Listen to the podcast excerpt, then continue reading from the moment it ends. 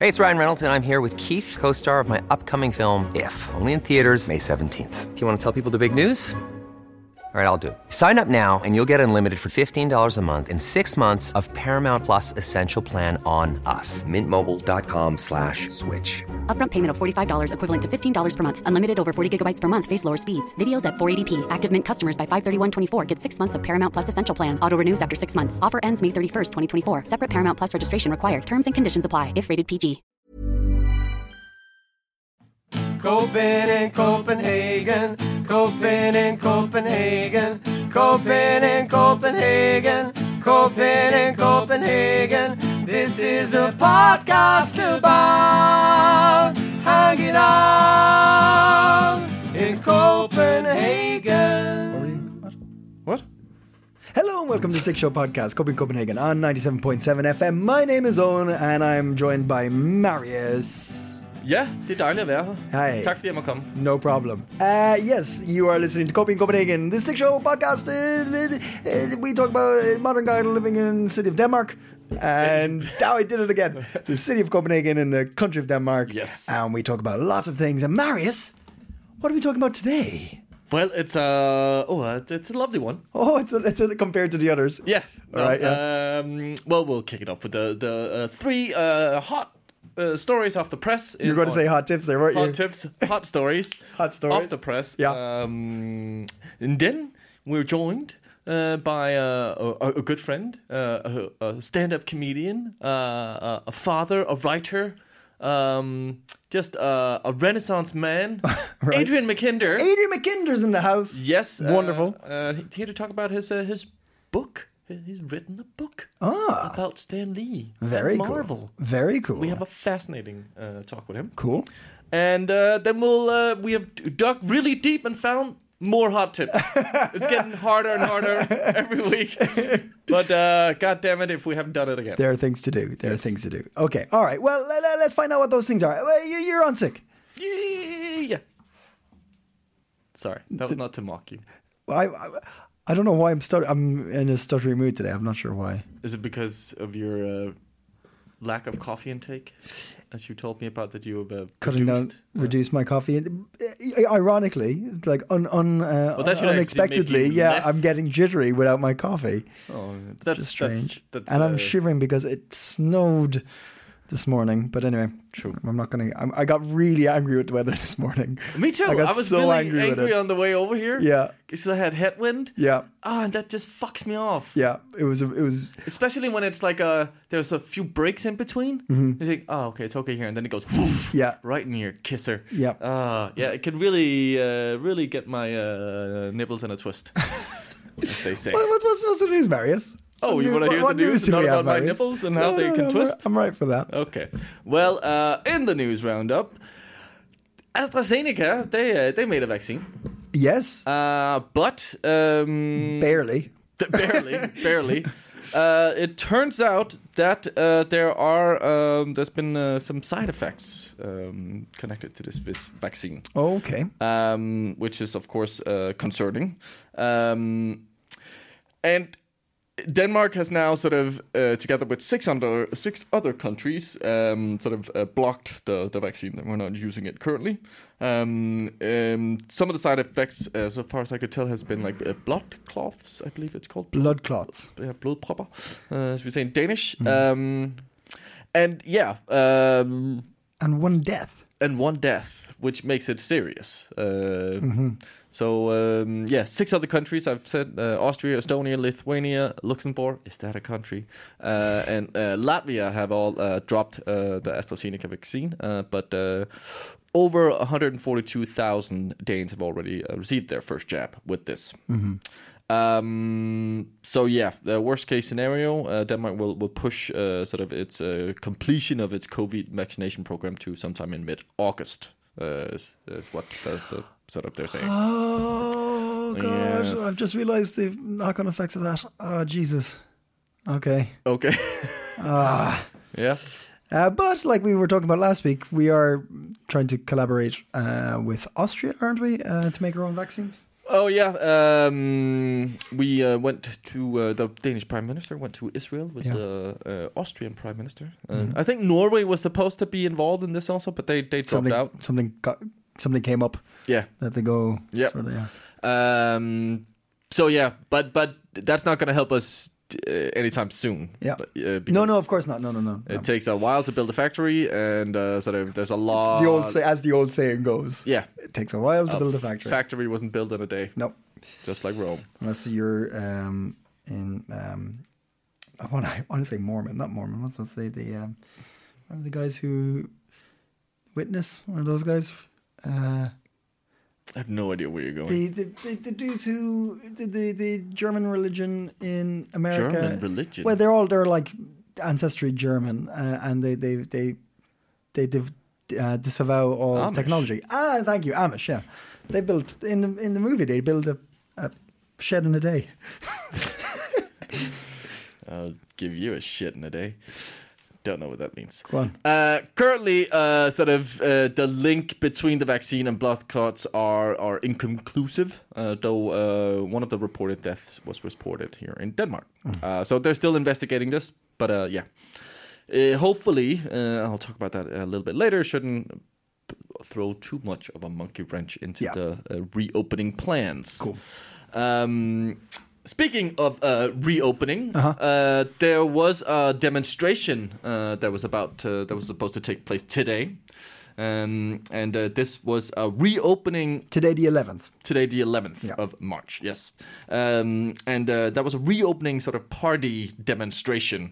Uh, organized by something uh, called the the Freedom Movement or Okay. something. Um, and yeah, the idea was that they were gonna sort of set up shop big, or sort of have a big demonstration on Rådhuspladsen Yeah. uh, here in Copenhagen uh, with uh, music and stages and food stalls and you know the whole shebang. Mm-hmm. And the only way they could sort of Wow, do this really? legally, yes, was because it was labeled as a, a demonstration. And uh, you can still Can do we it. can we can we call it Roskilde a demonstration? I, yep, that's. Uh, yeah, yeah, I guess you could. Yeah. Um, but um, th- despite there being sort of, um, yeah, Nick Hækkerup, uh, one of the the minister you quite often see in the news, Mm-hmm. um, he was out sort of strongly warning against going to this, obviously. Mm. Um, be- Due to the dangers that you might contract COVID, and Yeah. that can be dangerous. Um, but uh, it was cancelled, not due to concerns about COVID, What? but because the weather was. Ah, okay. Seems like uh, they could uh, fight the good fight against uh, sort of uh, COVID and vaccines and sort of lockdowns and stuff. Uh, but a bit of rain, Bit of rain snow, hurt some people. right. Uh, yeah, they had a video out sort of stating it was it was too sort of it wasn't Someone- safe to someone- put up stages. And Someone stuff could like catch that. a cold. Yeah, yeah. I thought that was a bit rich. Um, but yeah, so um, that's not happening. today. Okay. All right. But uh, yeah. they say they will sort of uh, re. They're looking for a new date to do it. Sure. Yeah. Uh, finally, and this might bring some some some some spark some joy. Yeah, just like that. Yeah. Owen. Um, according to Mette Frederiksen, um, despite all this AstraZeneca uh, vaccine uh, sort of uh, setback, Mm-hmm. uh, she uh, is is pretty confident that we will have a normal summer. And by normal summer, she means festivals, stuff like this. Ooh. She's uh yeah said this. Oof. That's a that's a pretty That's like a she's big not said it's statement. definitely gonna happen, but she says she's very sort of optimistic and positive. Wow, Miller. I mean, That's it's a dangerous one to to sort of uh, yeah throw in the mix um, at the moment where everything is still kind of up in the air. yeah, yeah. But um, Oh, well, it would be nice. I'm- it yeah, would be if nice. it's safe and, and we can do it. I'm I'm all go- I'm all good for it. But there's there's remnant there's there's there's little there's little like glimpses of, of normality happening now. Like people are able to get a beer, sit outside. Mm-hmm. The weather, except for today, has been pretty good. Yeah. uh, people can go for long walks in the park. I mean, we're, eh, winter's winter's nearly over. I want, I want to say. I Mm. You wanna can't. say. I, I can't say it because it fucking snowed this morning. But yeah, and sometimes it snows in April. I, I, I, as I was cycling uh, here today, I said, "For fuck's sake!" De- what did I say? Uh, I called it December. Okay. I got confused. I was like, fucking December. Will you ever end? Well, that's like the Danish poem that goes. Uh, Oh, yeah, it's what was all it? the months, and then it just goes November, November, November, November, November, November, November, November. yeah, Very much. it's a lovely country. Very much so. Um, But, uh, what was I? Yeah? just want to say there's a bonus to listeners who uh, caught the Prince reference in the news. I, I like when you put little Easter eggs in our, in Yeah, our recordings. um, speaking of, of things that kind of brighten you up and, and, and little glimmer, what did you say? Glimmer, like spark joy. Spark joy. Yeah.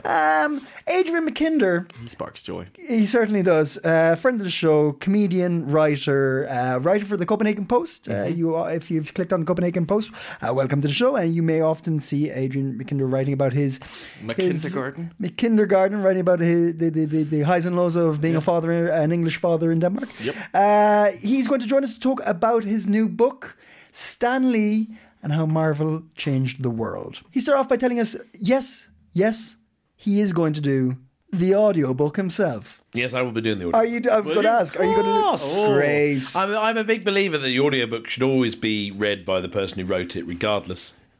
That, that- Um, well, unless they're dead. yeah, Dickens' audiobook, you're going to have to just deal with someone Yeah. else. Yeah, Um, you know, Michael Fassbender or someone. a lot of a lot of politicians will just be ghostwriters as well. So you're just going to have like, you know, Tony Blair's book read by a guy you've never heard of. Exactly. You know, I mean- By Alan Smithy. Yeah. Um, but of course, I mean, I, I'm doing them a favour actually because I think that you know they would probably have to get someone in. But it's like, well, hey, I'm a you've got a built-in VO yeah. Yeah. in the writer, so I will do. I will read it. I was then faced with a dilemma, of course, of do I do I do accents when I'm doing quotes because every single person that is referenced in the book is American. Oh. Okay. Okay. And I think no, I think in the end I just won't because I think it'd be weird. I Yeah, could but- do, but it'd be weird. But you you it's good to have oh, the please do. Where's the- Especially if, I, especially if it's a Stan Lee quote, because everyone knows his voice. Because Mm-hmm. he you always do the 'cause he's voice? king of cameo. Excelsior. that was good, right? That was That was good. more Ian McKellen. Well, whatever. It was not me, which is good. and I knew, of course, that being Gandalf was an absolute dream role. I covered the man in the second darkness, like Excelsior. Um, get Ian McKellen to play Ian McKellen to Gandalf do it. to read. Absolutely. yes. Come on, we're late to be trimming the verge, don't you think? um, no, I will be uh, Excelsior. He's Oh, like, that's- he's there kind of, you you go. know, but it's all true Nearly as good as believer. mine. It, would be so silly if I'm reading. And then Stan decided to publish a comic. I knew that if I could publish a comic, you know. Like, I, yeah, I think I think it would probably take me out of the audiobook. if I it think were- so. But it's good to have the author Might still be read it. uh, enjoyable, but Yeah, yeah, it would be a different Because experience. then I feel I've opened the door and I need to then mimic the voices of everyone who I've got quoted. Yeah. So I then discover someone who's like, well, obviously Stan didn't do any of the work himself. Uh, You know, if someone spoke like that. Mm-hmm. Yeah. Mm. And that would take even me out. So I just think I'm just going to read it. I was been listening to audiobooks for years, so I think, okay, what do they do in those situations? Mm-hmm. They often get round it by. A friend of mine wrote a really good book about all the um, the first wave of Saturday Night Live people. So all the people we grew up with watching in movies. So it's the Chevy Chase, Eddie Murphy's, Dan Aykroyd's, Bill Murray's. Yeah. It's a really good book. I recommend it. It's called Wild and Crazy Guys. It's fucking- Oh, I've heard of it, it's yeah, yeah. really good. But he's a, he's a friend of mine, and he of course got round that by never having to make that decision because he's not a voiceover. He's just a writer, and his voice is not. You know, voiceover. Hmm. So he just hired an actor to do the part, to, to read the book, and it's an American actor, therefore problem solved. Hmm. So if I was uh, of money, you'd kind of think, well, that's the other option to hire an American Hmm. actor, like Greg. But but the thing you wouldn't you wouldn't have you wouldn't have the proper then I think it cadence. should Then be you're, me. you're the one who wrote it. Yeah, I you're the know. one to tone the the like the way to deliver each line. I Yes. think it totally. And I think it, it would also give for the American uh, readers or uh, would be listeners in this case, I suppose. Uh, I think having a, a, a, a distinguished British accent behind it would give it a bit more uh, clout. They'll assume I'm a villain, naturally. Yes, exactly. Yeah, yeah, That's yeah. what'll Yeah, happen. yeah. They'll go, what's his angle? Is he going to besmirch? Because another book's come out by Stan about Stan Lee this Oh. year, around about the same time, but it's got quite a lot. It's got a very aggressive pu- uh, publicity machine behind it, like the articles and excerpts appearing in the New Yorker and Mm-hmm. really high level stuff. He's a very well he's an Israeli journalist, but it it I, it feels from what I've read, and I haven't read the book, but it's a bit of a hatchet job. It's very trendy to bash Stan. Stan? Is this the one, Oh, Yeah. the rise and fall? Uh, yeah. Yeah, I saw- I saw- I saw It's something basically about that, it's- It's going down that line that he was a hack and he, you know, may well have not done anything himself, and it's just not true. Hmm. and it's very, it's very easy to bash because yeah, he did take opportunities and he did. what he did is sometimes he didn't correct people if they called him the creator of dot dot dot. Yeah, the yeah. creator of Spider Man. Mm. Yeah. He would never go. Well, actually, that was Steve Ditko. Yeah, yeah. Mm-hmm. You know who helped me. You know, he- but the bottom line is, without Stan Lee, there would be no Marvel as we know it. Mm-hmm. Full stop. It's that simple. I mean, he created social media community before that existed. That was what's so amazing about it. He created this personality, this community where you weren't just reading the comics, you were part of a fan club. He had this thing called Stan's Soapbox where he would talk about anything and he had the, he would write, it was very meta. He would break the fourth wall. He would put little asides in the comics in the Hmm. 60s and say, like, you know, oh, yeah, we didn't think that storyline through either, reader, but please bear with us. Yeah. Things like that, which was no one was doing. Yeah, and there's a, like Marvel uh, characters were very distinct because they were they were flawed. Yeah, they were. What he called was they they had feet of clay. So you know they were human first, superiors second. So Okay. the first page of Spy, the first ever Spider-Man story. Yeah. Um, it's like it's just him as a sc- as a school kid being picked on by teased like they did some I'm paraphrasing but they're like he wouldn't know a hot step from a shoe shuffle what Hmm. a loser because it's the 60s and it's like you know the point is he Still so couldn't- relevant. exactly I mean you, your dance skills are appalling I mean but that was the thing he was he had problem with girls he was a nerd he was an outsider he had problems with studies and he had his parents in it and on top of that he was also a superhero and they all had that fantastic four was they were squabbling they were a family they bickered Yeah. you know and and they weren't you know they, they had all these personality traits first you know thor was a very an arrogant god but also the, the in the in the comic he he transforms into a guy called donald blake that's what they didn't put in the films and donald blake was like a kind of weasley crippled sort of doctor and the first Thor, Thor story has him you know lamenting the fact that a girl he fancies won't fancy him back where she fancies thor and it's all about his own insecurities and that's what he tapped into. I mean, don't forget also, we're talking 1961 to 1965. Basically, all those characters that we've seen were created. It's incredible. Hmm. Yeah, There's a okay. massive purple patch. Wow. 61 was Fantastic Four, and then they rolled on. Then it was Hulk, then it was Thor, then it was Iron Man, then it was um, Spider Man, then it was the Aven- the Avengers and the X Men came out in the same month. Avengers number one and X Men number one came out in, in, in Sep- the cover date was September, I think, of sixty or four or something like that. But it was just they just bang went bang bang bang bang bang, and they they it was like it's like between them all they stumbled on a formula, and it resonated because they were seen as the plucky underdog because you can't really top Superman. Yeah. They DC. But that's the issue with Superman. Also, that's why I, uh, it's Yeah, kind of that's why also a lot been of the people- downfall of Superman a Yeah, little yeah. bit because he's just so He's boring. yeah, because he's but then he- that's all he had to be because he was the first superhero. Even his little story's fascinating. They basically pulled that out of a drawer when they were trying to find new ideas. And Jerry Siegel and Joe Schuster were these two kids from Cleveland, two Jewish kids from Cleveland who came up with this character and submitted it. Um, and they went, great, thanks, we'll put it in the pile. And it literally was the whim of someone who's going, well, let's see what we've got in the file because we need to come up with something. And they pulled this out and went, well, this might have legs. And it was the iconic shot that you see of him holding that. Uh, yeah, yeah, the yeah number you know, one. and um, and the rest is action comics, yeah, and the rest is history. But Superman didn't need to have anything extra because there wasn't anyone like him. yeah. But he can't relate to him because he's the son. He's an alien, Mm-hmm. and you can't relate. The thing is, ah, but what about Batman? You know, can you relate to Batman because he's got no superpowers? He's human. It's, yeah, but he's got a fucking butler. Mm-hmm. You know, he's a billionaire or a millionaire in those days, and like you can't relate to that. He was a kind of he was a mixture of the Scarlet Pimpernel meet Zorro. He was like this kind of you know he was someone from the higher classes who then by night, due Mm. to his trauma, would then go and avenge, you know, crim you know all the innocent people everywhere. You know, and then Wonder Woman was check that- Mm. out his trauma on on the yeah, basically, that's the criminals. thing. That's what I think about Batman. I have to say, is even though I've written this book, my Batman has always been my favorite because I just like the fact that he is this deeply damaged. Like he's just basically reliving that night his parents were. Because everyone, every cri- I would like to think that Batman, every criminal he punches in the face is the guy who shot his parents, and I just like that kind of arrested element through this kind of trauma that he never worked through. um, and, and and forget about Wonder Woman. She's an Amazonian princess. I mean, so they were the DC, the Holy Trinity had that, Yeah. and they had the Justice League. And Stan had been doing this for 20 years. He started just before the war, working for Marvel Comics when it was known as Timely Comics, before it got renamed as Marvel. And he was 40, just shy of 40 when all this started. So it's a very interesting lesson in sticking your guns, playing the long game, or maybe that's giving him too much credit, but it's, it's a good lesson and you never know what's going to happen. He Yeah. was 20 years behind. He was sick of doing because they've been churning out pulp titles of all genres because his boss, who ran Timely Stroke Marvel, was a guy called Martin Goodman, who was actually family. So nepotism was a big thing about Stanley. But he was very cynical. He went, find out what people like and make more of them. And so he would churn out horror novel, story, comics, uh, cowboys, you know, bit risque stuff, comedies, the funnies. And Stan was so sick of it because they weren't interested in character, and he had ideas, delusions of grandeur, wanting to create the great American novel. So the story goes, as Stan will tell you, because this is the thing about Stan. A lot of it is a little okay. Did you say? Did that happen, or is that the story you? That the narrative you've spun? And he, his wife, Joan, said to him, "Well, you're going to quit." His boss, Martin, said, we need to come up with a family. We need to come up with a new kind of superhero a team. A superhero team. There hasn't been a superhero team in ages.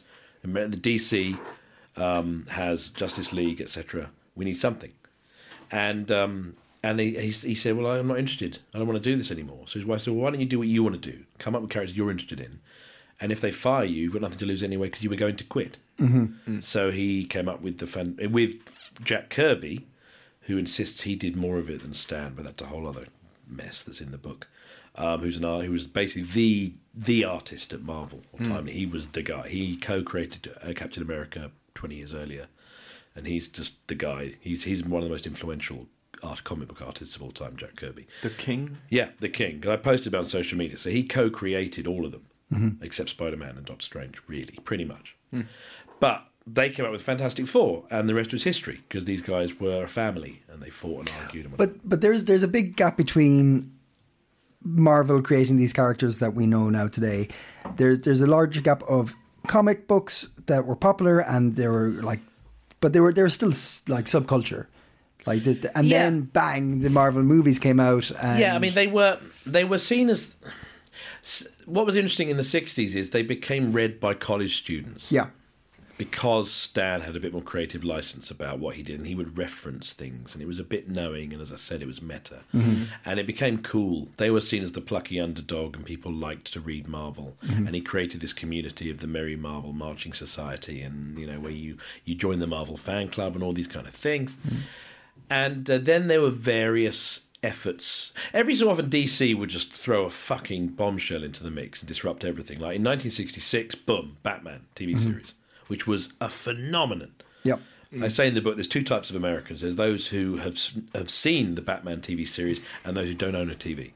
Now, ev- and everyone's seen it. That's to this day, the legacy of Adam West and that pal Yeah. something. I've seen it. Like, yeah, everyone's I remember seen it was Yeah. on Danish Yeah. television. Exactly, it was on Yeah. global. It was a huge hit. Only lasted a couple of years. But then Marvel, they really stumbled and stuttered around. They were trying to get their first efforts into TV were cartoons that weren't great. Mm. They made an animated series that was what they called limited anim- animation, so it was all like the same frames and Oh, that yeah, kind yeah. of stuff. Ah, Yeah, okay. They did a Spider Man one. That's the one where we've got the Spider Man theme that everyone knows now. Um, and they just faltered. And then the, there was an Incredible Hulk in the 70s. Uh, and they kept trying to get their, sh- their their characters into cinema, but it just didn't work. Stan flew over. He he gave up his New York comic book career, and in 1980 he flew to New to Los Angeles, where he lived the rest of his life. That's when he was basically tasked with, "We want you to help get this stuff on the small screen or the big screen." And there were so many. okay, so this was years in the making then. Yeah, yeah, years in the making. This wasn't just like somebody picking up a script one day and no. then going, "Oh, fuck it, yeah, let's do and this." it was very complicated. They the, uh, lots of the studios owned the rights, which is Yeah. why X Men was owned by Fox. as yeah, well. X Men was first for ages, and then, and then Fanta- that was owned by Fox, as was Fantastic Four.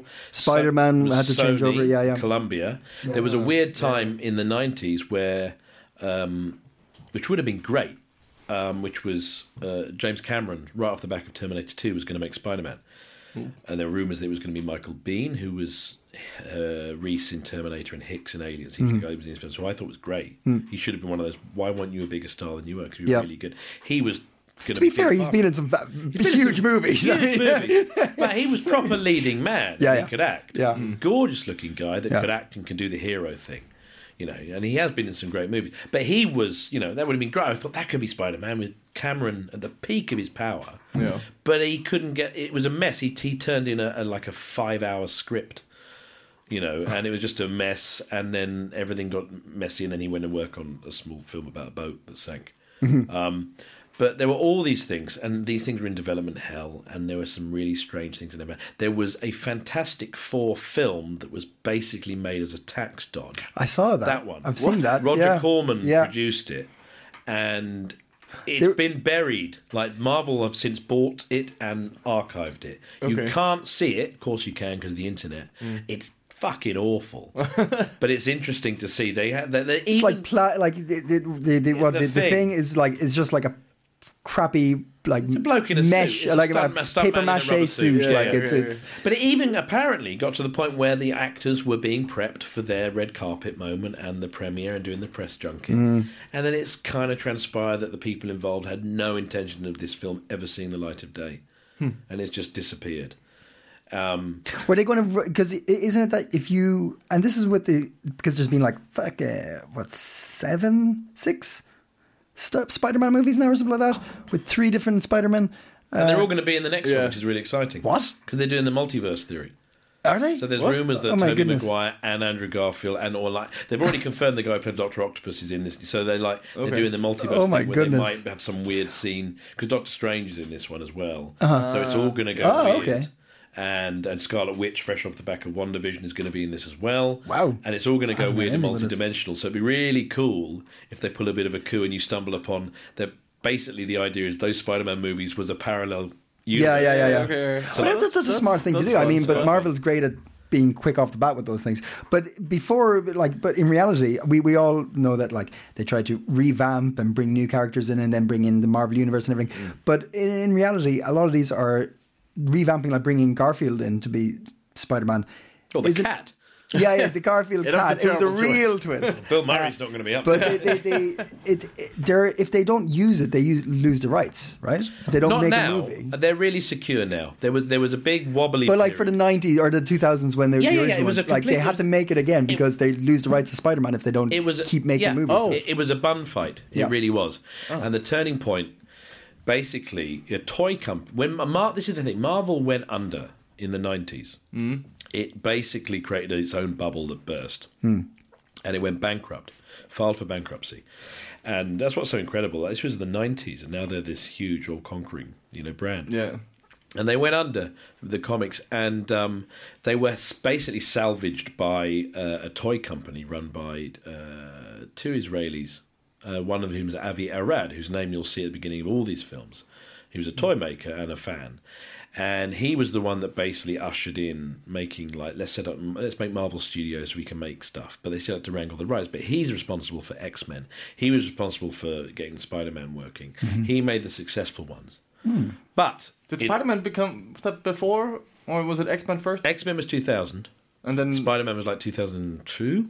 Okay. But the one that started the ball rolling, which I love, this is the thing. The one, the, f- there's one film that kickstarted the Marvel Cinematic. Blade. Yeah. Blade. Oh yeah, Blade. In '98, Yeah. it was this, it was this dark horse that came out of nowhere, Yeah. and it was Yeah. a massive hit. Yeah. yeah. Um, it it out it outperformed uh, these big tentpole films of that year. Yeah, yeah, yeah. And what that did was it it was symbolic because it was like, oh, we can make a film that's uh, not just Adam West, pow, bang, Mm. 1960s Batman kind of thing. And it paved the way. That was New Line.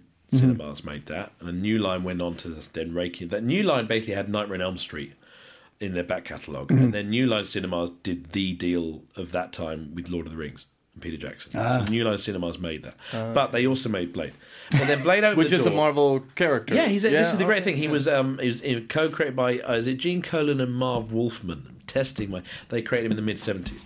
Okay. Mm. and he was just this cool, you know, part vampire. So he had all the strengths, none of their weaknesses. Yeah, he was, you know, and he, and he's he's fucking cool Mm. as a character. yeah. um, and they're just relaunching it now within the MCU with That's the, true, the yeah. Oscar winner, the guy from what?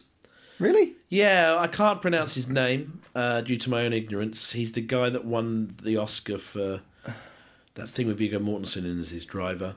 Oh yes, the And- Green Book. The film. Yeah, Green Book, yeah, and he yeah. I was can't remember his in name. Moonlight. I Yeah. think. Anyway, Yeah. him. He's going to be Blade. Wow. He- So oh, it's a yeah. bit of a coup. So Yeah. where, where where does it stand now? Like uh, we went from like at least it, w- it went from um, uh, m- comic books sold to sell chewing gum and stuff like that, like penny magazines, comic books to kind of Ten cents. Ten cents an issue. yeah to to college students and kind of like people who were into the art and stuff like that in like 80s, 90s to the world now, right? Well, they- like they- it's thrown at your face. Like this is Marvel But that's Universe. Disney. So, but you, but but what is the the where where does it stand like f- in the sense of like do they still are comic books still important? I, is the idea of mar, co- like superheroes a thing that we can still play on? Like, are there going to be more? Is it I- finished now? Is it going to get bigger? No, smaller? I, I what don't do you think, think? it'll ever go away. I think there's there's there's several factors involved. One is the timeless quality of it that's made them endure since the 30s, Hmm. which is, as it's been said before, that they are our, our Greek myths. Yeah. You know, they are archetypes. They are stories of great strength and fallibility and and all the emotion that's thrown in. And that's one of the things that Stan was so proud of because he had these highfalutin ideas and he wanted to bring in this kind of, you know, Shakespearean tragedy into certain elements. This is why Thor was a good vessel for that because they all spoke, these Asgardians, they all spoke in this kind of theatrical prose. Yeah. You know, so there's that sense where they're timeless. I mean, the story of, I mean, we go back, the story of Superman is, a, is an immigrant story. You know, I mean, it's two Jewish guys from Cleveland. It's not, you don't have to do that, you don't have to be a psychologist to see that. That's what it is. He was a guy, put, it's the Moses story, put in a basket the sh- and sent to another planet Yep. where he's a beacon of hope and someone that succeeds whilst living another life. So there's this kind of Jewish immigrant analogy. Interestingly, in the book, there are so many, not just Jews, but Romanian Jews in the comic book story. It's very interesting. My early chapters deal with the birth of comic books. Stan was from Romanian Jewish descent.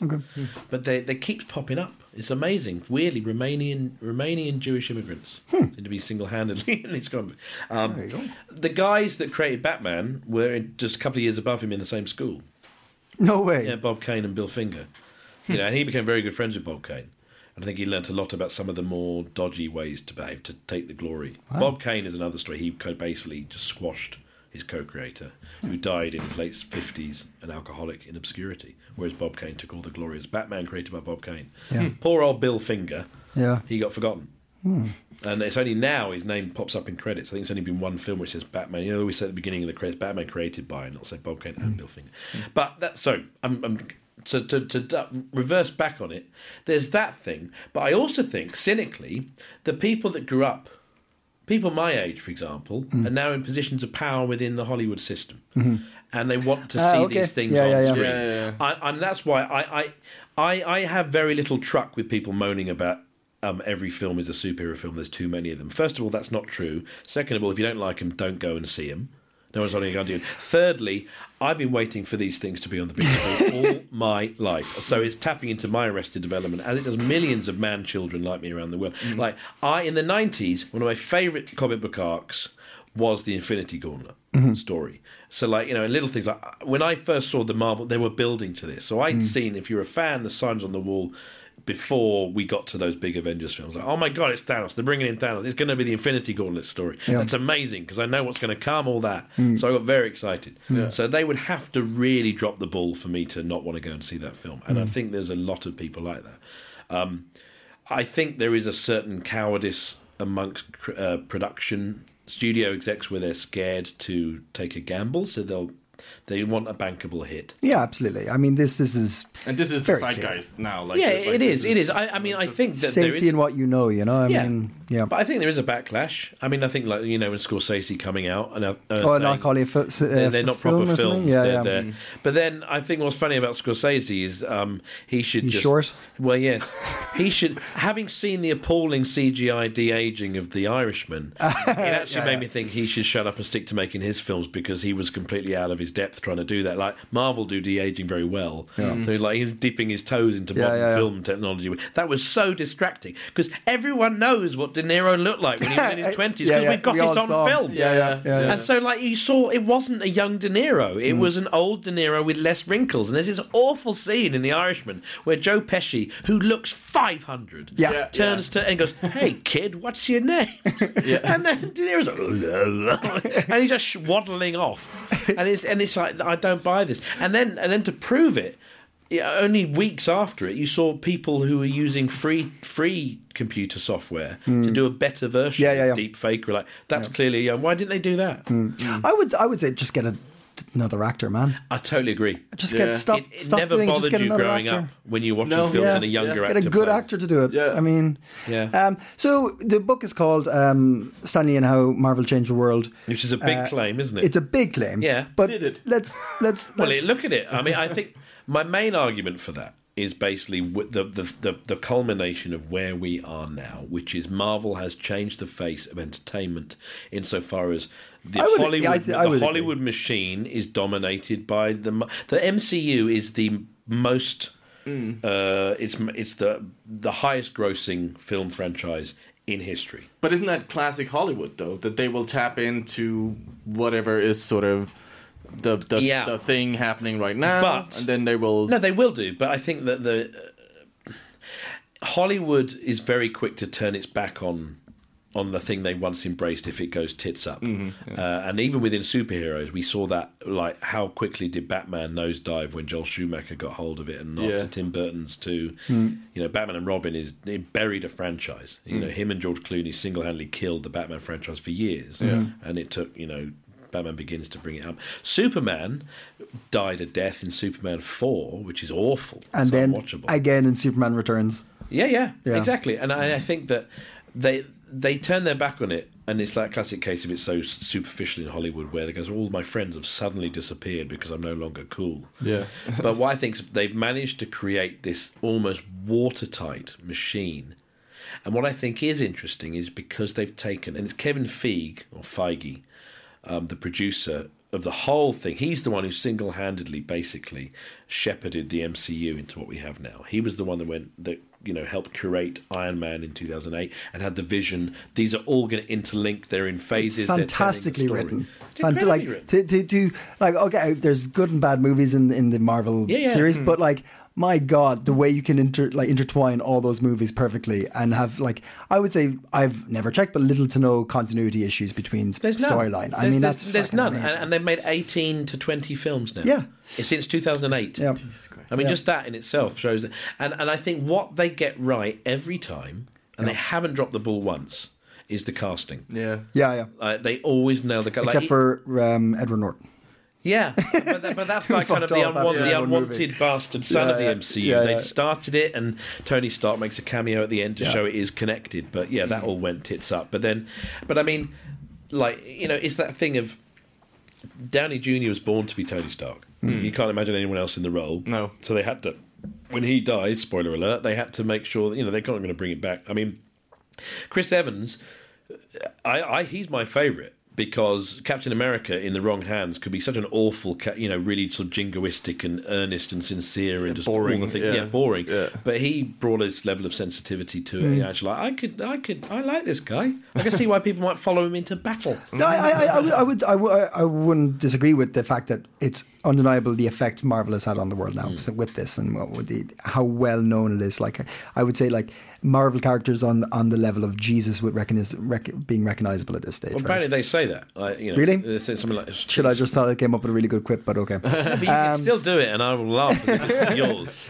But it, it, I, I, it's it's huge. But the the idea of world, right? So this was a very American centric creation. Hugely, and, and I would say New York centric. Yeah, uh, and and the, the ideals of like, um, the, and we, I know we were saying that like it's it's like a Greek story in the sense of like you know highs and lows and and, Yeah. and um, being triumphant and overcoming issues and stuff. But it is a very like uh, American dream, c- becoming something strong and saving the world. Blah blah blah. blah. Like these are all very those Western centric ideas. So what do you think after writing and doing your research and interviews and stuff? What do you think?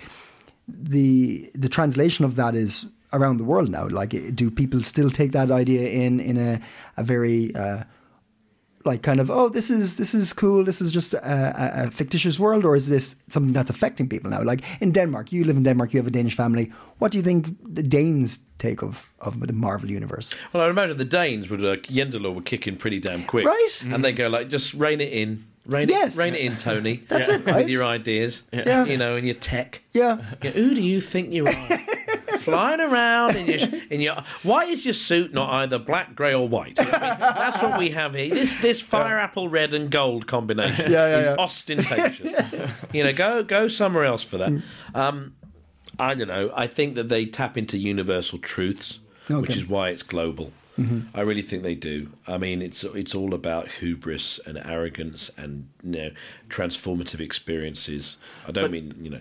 Yeah, but it, it is actually kind of an interesting question uh, because there has also I mean, America as a country has definitely sort of fallen on the sword a bit in terms of their sort of um, reputation around the world. Yeah, yeah. Like the you know, But, but, but what's interesting about these these characters is they roll with that and they adapt it. I mean, what's interesting in the seventies they created a whole load of characters to reflect what was interesting. Like they, it was a symbiotic thing. So Marvel, you know, they realized, oh look, kung fu movies are big now from Ho- from Hong Kong. So they created Iron Fist, that was one of the Mm. Ah, yeah, yeah. Mm. things like that. You know, they created Luke Cage. You know, is African American and then uh, you know an African with Black Panther. You know, they, Mm. they they did tap into what was interesting. Horror movies were big in the seventies. They started producing you know horror, partly where Blade came from. Yeah, Mm. Yeah. let's kill vampires. Um, so there's a symbiotic where they respond. Everything got a bit more cynical. Like the the character of the Punisher, for example.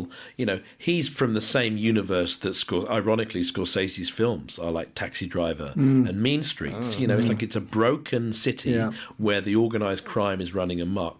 The police aren't doing enough, Mm. so they bring in a, a jaded, traumatized Vietnam veteran tapping into bat, and that's what product the of his own Punisher- society, Yeah. yeah. and it's like he's doing what they're not permitted to do.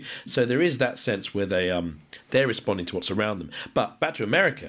What's very interesting for me is, say, Captain America.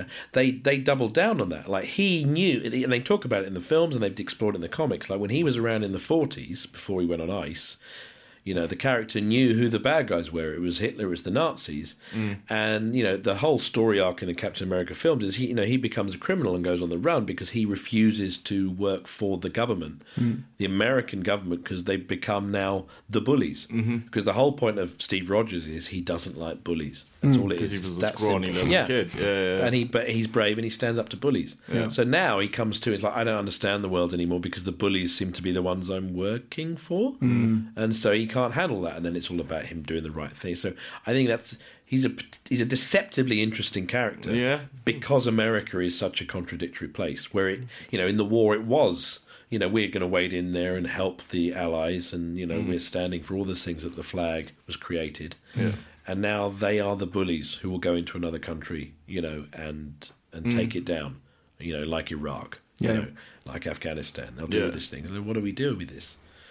And um, and I think grounding the Marvel universe being grounded in in reality is also you shouldn't underestimate that importance of it. Like DC, Batman lives in Gotham City, Superman lives in Metropolis.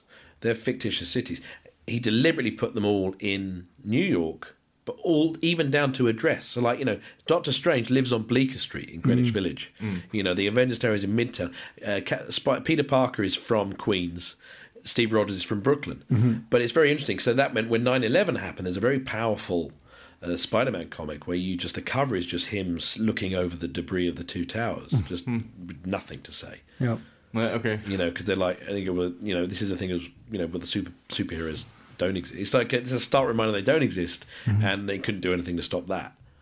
And it's that that was. I mean, they I mean, when the Spider-Man film came out, there was a teaser trailer which is showing a helicopter caught in the web that he'd obviously spun between the two towers. And they had to completely bury. Mm. Oh, that yes, I trailer. remember that. Yeah, I remember because hearing they that. went, we can't show that now because Yeah. they don't exist. So I think there's there's But maybe then that is that maybe more how Marvel has changed the just changed the world. Maybe, maybe they definitely have a massive influence on on on Hollywood and sort of how they're producing films and also in terms of technology and Mm. Yeah. CGI and all of this. But but maybe that like how they have been quite um good at sort of tapping into what is happening in in the world and trying to sort of um, Yeah, I think that's a very interesting point. I should have put it in the book. um, but I think it is this symbiotic thing that they were they were lean and agile and aware enough because the thing is that they weren't hip. Like, this is the funny thing about when you know everyone goes, "Hey, but it was hip, it was cool, it was particularly like psy- you know it was psychedelic, it was the '60s." But you know the, the the guys who were create, sitting in what they called the bullpen, it's what they called the creative hub of Marvel, the Marvel bullpen in the '60s. They were all cigar chomping men in their 40s in, in flannel and tweed. You know, they were like old school avatar. They only brought in the cool cats coming in when it's like, we need some new blood in. Yeah. There's, a, there's an artist called Jim Steranko who does brilliant stuff with like collage and photo work and stuff. And that was really ahead of its time. He's one of the few that's still with us. But what he did was very interesting. But he was, you know, he went on to be a consultant on Hollywood movies and stuff. But he brought in a different thing. But that was in the towards the end of the sixties. You know, but by and large, they were like, "What? What are we doing? I don't know. Let's have a whiskey." You know, and so there was a lot of that. So they weren't, they- but they kind of, and that goes back to Stan. He, he also, bel- he actually didn't want to politicize any of his characters. That was another interesting thing. He didn't want to Hmm. That's do that. just good. That's just common sense, right? If you're like that, Yeah, that it's a makes gamble, sense. Like, isn't it? yeah, yeah, yeah. Don't don't pick a side. You don't want to back Nixon. you know? So did you did you so this uh, you were writing this for a year? Yeah. yeah, I finished it a year ago, pretty much exactly a year ago. Okay. on the, I remember 'cause it was on my. I, deli- I delivered the manuscript on my birthday last year, which is the twenty third of March. That's this month. Um, yeah, I- and it was a year. Oh, Uh, donations can be sent to Adrian's house, PO Box One, uh, Ulsterbrook. Um, but yeah, I finished it a year. I was six months research and interviewing, and then six months writing. Did you come across anything in particular in your research and stuff that like uh, you took to for yourself, as in like anything new or anything uh, f- Well, from not from so- talking to these people? Well, because this is something that you like you, you've, you've mentioned that you read these comic books you were involved like you were a fan of this for years before so Well, I, I find it particularly interesting the kind of the scrabbling around to take credit, and I think I've seen that in my own career working in TV uh, back in the UK, where as You soon have as something taken credit for a lot of things. That's true. absolutely, I mean, I invented Python. Faulty Towers. Faulty Towers, Blackadder. John Cleese just on his own. is No, a I creation of you. created John Cleese in a lab. He's a super soldier. Um, you know, he, he's, he's spiraling out of control. It's like Frankenstein. many whites I can't I can't uncreate his his ridiculous comments about Brexit. Um, but uh, no, insofar as whenever something is successful, then suddenly people come out of the woodwork to say that they did it. And there's it, it's you know like Jack Kirby basically had issues with Stanley till the day he died in the nineties. Uh, he and the, and he, but he didn't really do himself any favors because he would come out. There was one notorious interview where Jack Kirby said like Stan did nothing. He was like twelve when he joined Marvel. He was an idiot. He was an ass. I did everything. I gave them the whole template. It's like that's not true. And you know, it's just you can prove that that's not true. They have the documentation of what. The, the thing is, Marvel had a th- creative. This is interesting from a creative perspective. They had a thing called the Marvel Method Mm. which was basically made it impossible for anyone to take sole credit. Where, say, Stan would come up with an idea or a writer would come up with an idea and then give it to an artist. And the artist would then go and draw it and fill in as best we can. And then they knocked it about a bit. So it's very difficult to get clear credit. So it's like a collaborative. It's a collaborative thing, you know. And then uh, because they had to churn these things out, there's only so many of them. Sometimes the ones the more trusted artists were just let to get on with it, and that would include the storylines. But because it's a grey area, since then they were going. Well, I came up with that. It's like it's like a, a s- a bar, a scale. of How much was the writer and how much was the artist? And that's n- I think that's very interesting because that still stands. There's a lot of that in the creative world where you know, and Stan would say, "Like I believe." There was a very interesting BBC documentary, with Jonathan Ross, about Steve Ditko, who created Spider Man and Doctor Strange. Now, Ditko was very interesting because at the height of his success, he walked away from Marvel. He was in the 60s and never returned. And he didn't die till 2018, and he was a notorious recluse. He never did interviews. There's like five photos of him in existence. Okay. And yet, this is the man who co created Spider Man. Um, and uh, he would never talk about it um, and he no one knows quite why he quit. But there's this doc, Jonathan Ross documentary, he gets Stan on the spot. He says, "Look, Stan, did you create?" And, he goes- and it's basically Stan's like saying, "If you know, I'm happy. If Steve wants to say he co-created Spider-Man, I'm fine with that. He's a wonderful creative." But then he says he pauses and goes, "But I wish I hadn't said that now because I really believe that the guy who comes up with the idea is the creator." But it's like, yeah, but you didn't draw that iconic red and blue suit, Mm. which is weird because you wouldn't think a spider super would be like that. Yeah. that took a bit of imagination. yeah to give Yeah. it those colors and stuff you'd think why wouldn't you have extra arms or just be you know black or suit or yeah, yeah. well it sounds Really like hairy. yeah, exactly. eight legs clearly Eight legs. Vomit up acid, regurgitate, and then eat it. I think I know why that wasn't Yeah, that. exactly. Well, clearly, it's it's the, this uh, story, and when I say story, it's not just Stanley. It's it's Marvel where it is today, and the effects is that it's not as black and white comic book pages as you'd expect. It's quite No, there's a lot of complicated, colour. and there's a lot of different opinions and stuff. And that's what one thing I want to get across with the book, without plugging it, is that I deliberately wrote this book so you don't have to be interested in comic books or Yeah. superheroes. Find it interesting. Um, apart from anything else with the creative side to it, I, I, this book is essentially uh, a, a romp through 20th century entertainment because Stan Lee was uh, professionally active for like 75 years of that. So, you know, you can see the world change through his eyes and what he did. So the book starts talking about like the death of vaudeville because of the birth of radio and the birth of cinema Yeah. and tho- that dying a death. And then the, then it moves into the birth of TV, and then the struggles getting all this stuff made on TV and on radio and on film, and then it moves into the online and digital space and moving into streaming, and it literally comes to the present day.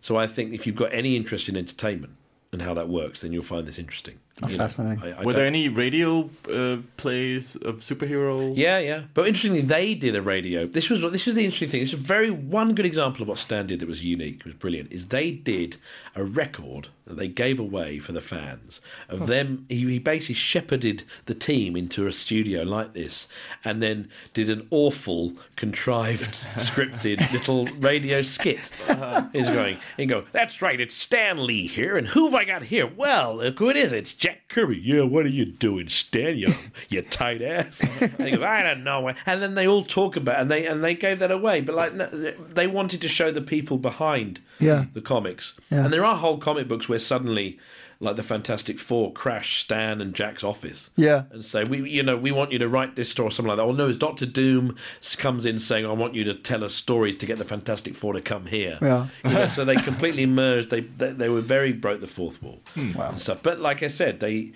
they did have some radio shows. But I mean, you know, he was Stan was influenced by radio comedy Yeah. okay. um, as a kid. Um, Edgar Bergen was one of his influences, who was a, uh, a radio ventriloquist, which I love. Brilliant. 'cause How that- does that work? Exactly. it, it does. It worked. They was, he was a, it was on the radio and he was a ventriloquist.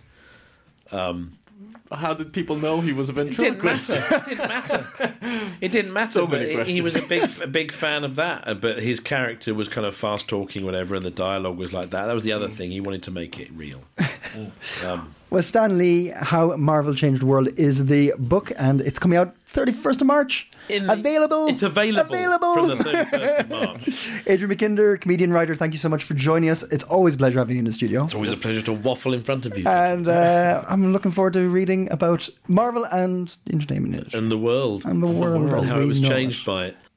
Always a pleasure having uh, Adrian McKinder in the studio. Thank you so much for coming a in. joy. Yeah. Fascinating stuff. Yeah, yeah. Like I'm not uh, um uh like I've seen the films, I've, I've read a comic or two, but Hmm. I'm I'm not like a super nerd. But I find yeah the sort of the lore and the history around it and how much yeah th- Marvel has sort of uh, influenced uh, but yeah pop culture in Yeah. so many ways Yeah. Mm-hmm. um, is is quite interesting. So I'm definitely looking forward to his book. I have, uh, yeah, I mean, I definitely can't wait to read it. And I, I have, I have a, I have a, uh, uh, my thing with Marvel is I have the Wolverine origin story collection, the original copies. What I've got The there's original? like there's like well like it was only done in like 2000 or something like that. Like Oh, the, okay. they, they did like this stream of the origin of Wolverine, and I remember reading one chapter. A friend of mine read comic books on the bus I was on. I was in France at the time. I read that. and I was like, this is cool and this will be important. So I nicked that one off him. Yeah. I, I stole that one off him. Sorry, Rob, if you still exist. Um, and then I bought each uh, uh, copy until the, the series was over, uh, and I have them in a box at home, expecting in like a hundred years' time that to be worth something. Oh, but you know what happened? Everybody else did the same thing. I'm sure there's hundreds of thousands of people who have that. It's not exactly going to be high. Uh, high demand for that anytime soon. maybe not. But it was a great read. It was a great read. remember I bought a, a Spider-Man comic, and it was almost a little like the the drawings. There was a very s- sexy woman in it, and I was I just hit my Sexy woman phase. yeah no Yeah. my my teens my early teens, and it, it was a tough read. Ah. the story was very exciting, but Yeah. there was also other things that Yeah. made me very excited. and I Wow, decided this is a- comics books are You were just- blossoming. I was, uh, yeah, yeah. I had a little sexual awakening there. Wow. See, it Mm. So, did thank change the world you, for so, in so Stanley. many ways. uh, Marius, Yeah. Uh, do you have any hot tips? I'm going a bit more ru- rusty, rusty voice now. Oh yeah, that was sexy. one. Yeah. Yeah. Hot tips. Hot tips. Hot tips. Any hot tips, Marius? Oh boy. For the week ahead. Some hot tips. No, for I do you. it. You don't do it. If we both do it, it just becomes really creepy. Okay. Oh, One of us is funny. Two of us is just weird. Okay. Uh, yes, there is a there is a hot tip for for you lovely people out there. Yeah. There's three actually. Uh-huh. Um, one of them is uh, Green Week um, at uh, s- yeah CBS. It's uh, hosted by Ah, something just called across the road from us. Oikos uh, Copenhagen. Uh, this starts on the 16th of March, where there'll be a bunch of online lectures uh, or talks. Um, yeah, about sort of the, the it's going green or it's about sustainability. Uh, so like the, the future of sustainability, sustainable banking, for example, um, how to build an impact startup in Copenhagen. Uh, from linear to circular econ- economies, uh, sustainable investing, like a lot of sort of interesting talks Yeah. around this. Uh, so, uh, if you want to educate yourself and learn a bit about uh, how to I think it'd be prepare cool. for the future that we're living in right now, Can we? Can we? As as a as a non student, can you just go in and sit in lectures yeah, yeah, you actually can. in real life? Yeah, yeah, yeah, yeah. Not just online. No, no. Uh, well, not now, obviously. when they're happening. When they're happening, you yes. just rock it all in? lectures are open. Really? Yeah, which I think is such a fucking cool thing. I need to pick something to learn about. Yeah, yeah. All right, Maybe I- I'll start with the Green Week CBS. maybe, maybe. Maybe. Uh, well, that's from the 16th of March to the 19th. Uh, check it out on Oikos uh, Copenhagen. Um, then um, more learning. oh yeah. for you out there um, wanting to uh, improve your Danish or just keep using your Danish if you're learning Danish. So this doesn't apply to me. Yep. uh, you can do a virtual uh, coffee break um, with uh, Danish uh, teacher uh, Rikke uh, Quor- Qu- Quarning. I hope I'm pronouncing that correctly. Is it a Danish name? Uh, Rikke is it's that's spelled very Danish, Ah. um, but uh, her surname. Um, I you're wouldn't not. say So, it's you're Danish. not so sure about. I'm not so Okay, sure okay, about that one. okay. Um, but yes, uh, the idea is sort of it's sort of all levels. Uh, um, so even if you're sort of very basic, you can join in. But uh, also if you're more advanced and you have sort of questions about sentence structuring or want to put in uh, ikke or some of these things, or just want to practice your Danish because that is the hardest thing, and that's sort of really what you need to do uh, to talk it a lot. Then uh, on the 16th, also there's this virtual, um yeah, coffee break. Nice. You can uh, speak some Danish. Right. Ruin it. Ruined it. Completely ruined it. very cool. Very cool. Now, if uh, if you're not interested in learning anything, Oh yeah. you just wanna you've just been missing a draft beer. Yeah. There's some options. Oh. They're uh, they're out there. Yeah? they can be found Where? on uh, Vesterbro Tow, for example. Uh-huh. they, I think it's Toll, but I don't, I can't remember what the bar is. I went there. Mm-hmm. Uh, I wouldn't go today, but on a sunny day, Mm-hmm. it's lovely. I saw when I went there, there was a bunch of people dressed in uh, full-on, uh, uh, you know, ski Okay. winter clothes, like Yeah, yeah, ski clothes, and they brought skis and shit. So I No don't know, they way. have this kind of uh, after ski kind Après. of Yeah. après ski Yeah. party Yeah. thing. Nice. Um, but yeah, right by the metro station on Vesterbotten, Yeah. Yeah. you can get some draft beer. Uh, also, Cafe Riga um, is opening up, also on Vesterbro. Uh, they're opening up again uh, with some outdoor seating, I believe, There. It's a. Re- it's a really nice spot. and some really nice It's a, spot. the thing is, it's already an outdoor bar.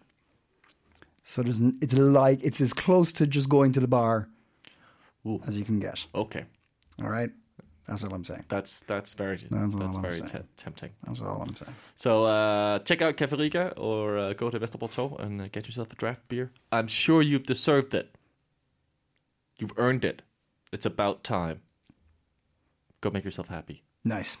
Uh, thank you so much for the hot tips. Uh, check out the Copenhagen Post uh, for Copenhagen Post stuff.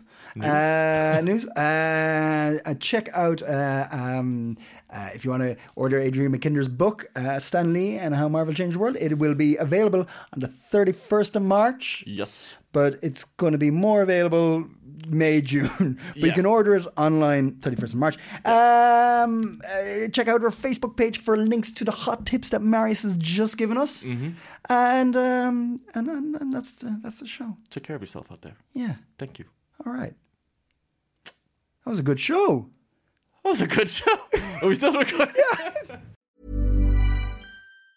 Planning for your next trip?